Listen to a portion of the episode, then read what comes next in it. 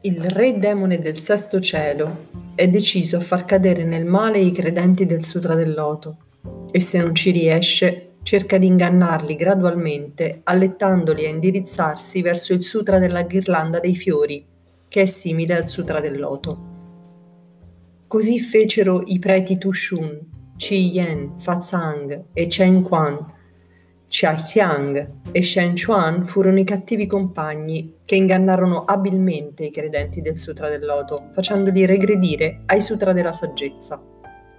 Xuanzang e Chuan li guidarono verso il Sutra dei profondi segreti, mentre Shang Wei, Qin Kanchu, Pu Kung, Kobo, Jikaku e Chisho li ingannarono, facendo loro seguire il Sutra di Mayavarochana. Bodhidharma e Huiko li sviarono nella scuola zen. Shantao e Honen li indussero con l'inganno a credere al sutra della meditazione. In ciascun caso, il re demone del sesto cielo aveva posseduto questi sapienti affinché ingannassero la brava gente, proprio come predetto nel quinto volume del Sutra del Loto. Demoni malvagi si impossesseranno di altre persone.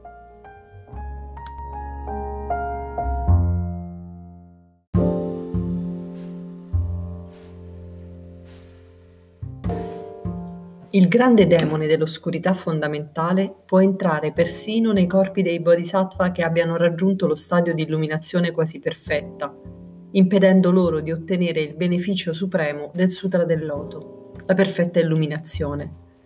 Tanto più facilmente può ostacolare chi si trova negli stadi inferiori della pratica. Sconfiggere l'oscurità fondamentale con il potere della fede Fino a questo punto, il Daishonin ha spiegato che i cattivi amici o influenze negative che ostacolano la fede delle persone nel Sutra del Loto sono personificati da sapienti posseduti da demoni malvagi e che queste influenze non sono altro che le funzioni del re demone del sesto cielo. Ma se questi uomini sono sapienti, perché il demone del sesto cielo è riuscito a prendere possesso di loro? La ragione è che essi non sono stati sconfitti dall'esterno, ma dall'interno. Ciò che li ha sconfitti è la natura demoniaca, conosciuta come oscurità fondamentale che è innata alla vita stessa. Nello scritto La cura della malattia, il Daishonin afferma L'oscurità fondamentale si manifesta come re demone del sesto cielo. Tutte le persone hanno l'oscurità fondamentale nella propria vita, il Daishonin dice che essa esiste anche nella vita del Buddha. Perciò, persino nel caso dei bodhisattva che si trovano allo stadio di illuminazione quasi perfetta, l'oscurità fondamentale presente nella loro vita può attivare la funzione del re demone e impedire loro di raggiungere lo stadio di perfetta illuminazione o buddhità. E se ciò vale per i bodhisattva di questo penultimo stadio, a maggior ragione sarà così per noi persone comuni. Il re demone del sesto cielo è l'impulso negativo fondamentale che risiede nelle profondità della vita delle persone. È questa natura demoniaca o negatività che fa sorgere il desiderio di controllare gli altri o addirittura di togliere la vita agli altri e che causa la distruzione e la guerra. Per vincere questa natura demoniaca occorre far emergere la natura del Dharma, o natura fondamentale dell'illuminazione che esiste nella nostra vita insieme all'oscurità fondamentale. A tal fine è vitale continuare a impegnarsi nella fede, praticando personalmente il buddismo del Daishonin e condividendolo con gli altri.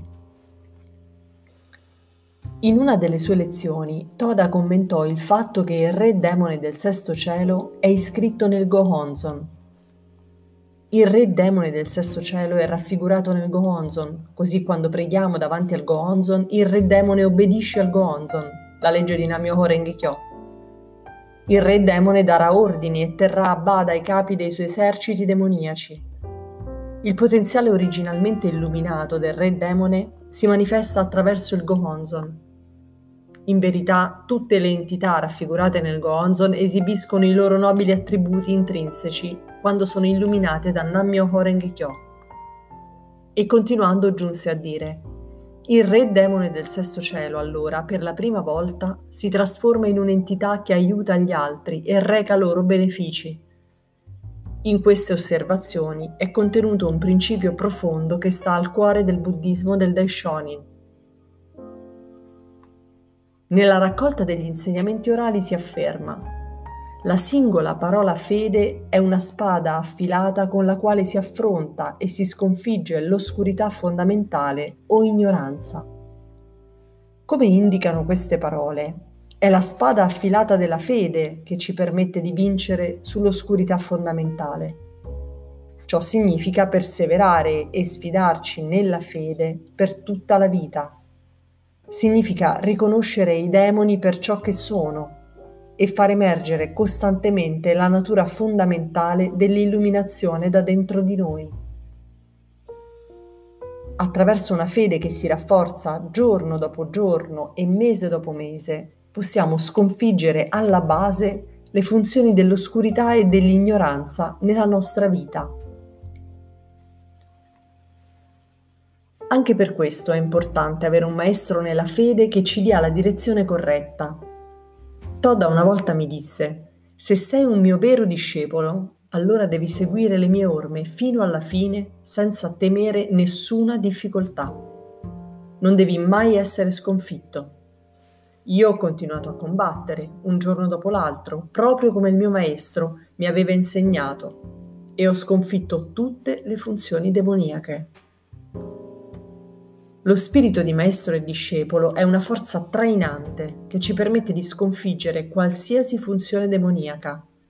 Per contro, coloro che perdono questo spirito e si dimenticano del debito di gratitudine nei confronti del proprio maestro, saranno sempre più consumati dall'oscurità fondamentale, finché alla fine diverranno sudditi o discepoli del re demone. Rimanere impavidi qualsiasi cosa accada, rifiutarsi di soccombere all'oscurità o alla negatività, è questo lo spirito della fede che occorre per combattere le funzioni demoniache. Con questo spirito prevarremo senz'altro. Questo è il segreto di una vita vittoriosa.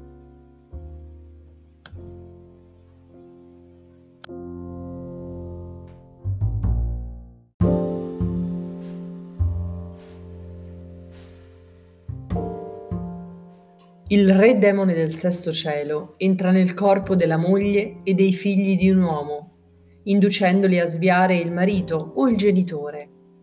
E può anche possedere il sovrano per minacciare il devoto del Sutra del Loto, o i genitori affinché rimproverino i figli che pure nutrono devozione filiale nei loro confronti.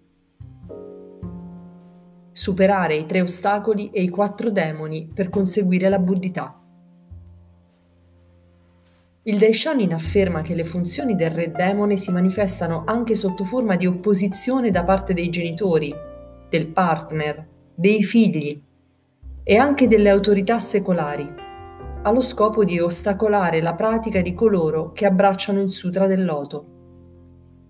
Senza dubbio la frase il re demone del sesto cielo entra nel corpo i genitori affinché rimproverino i figli che pure nutrono devozione filiale nei loro confronti, deve aver toccato un tasto particolarmente sensibile per i fratelli Ikegami.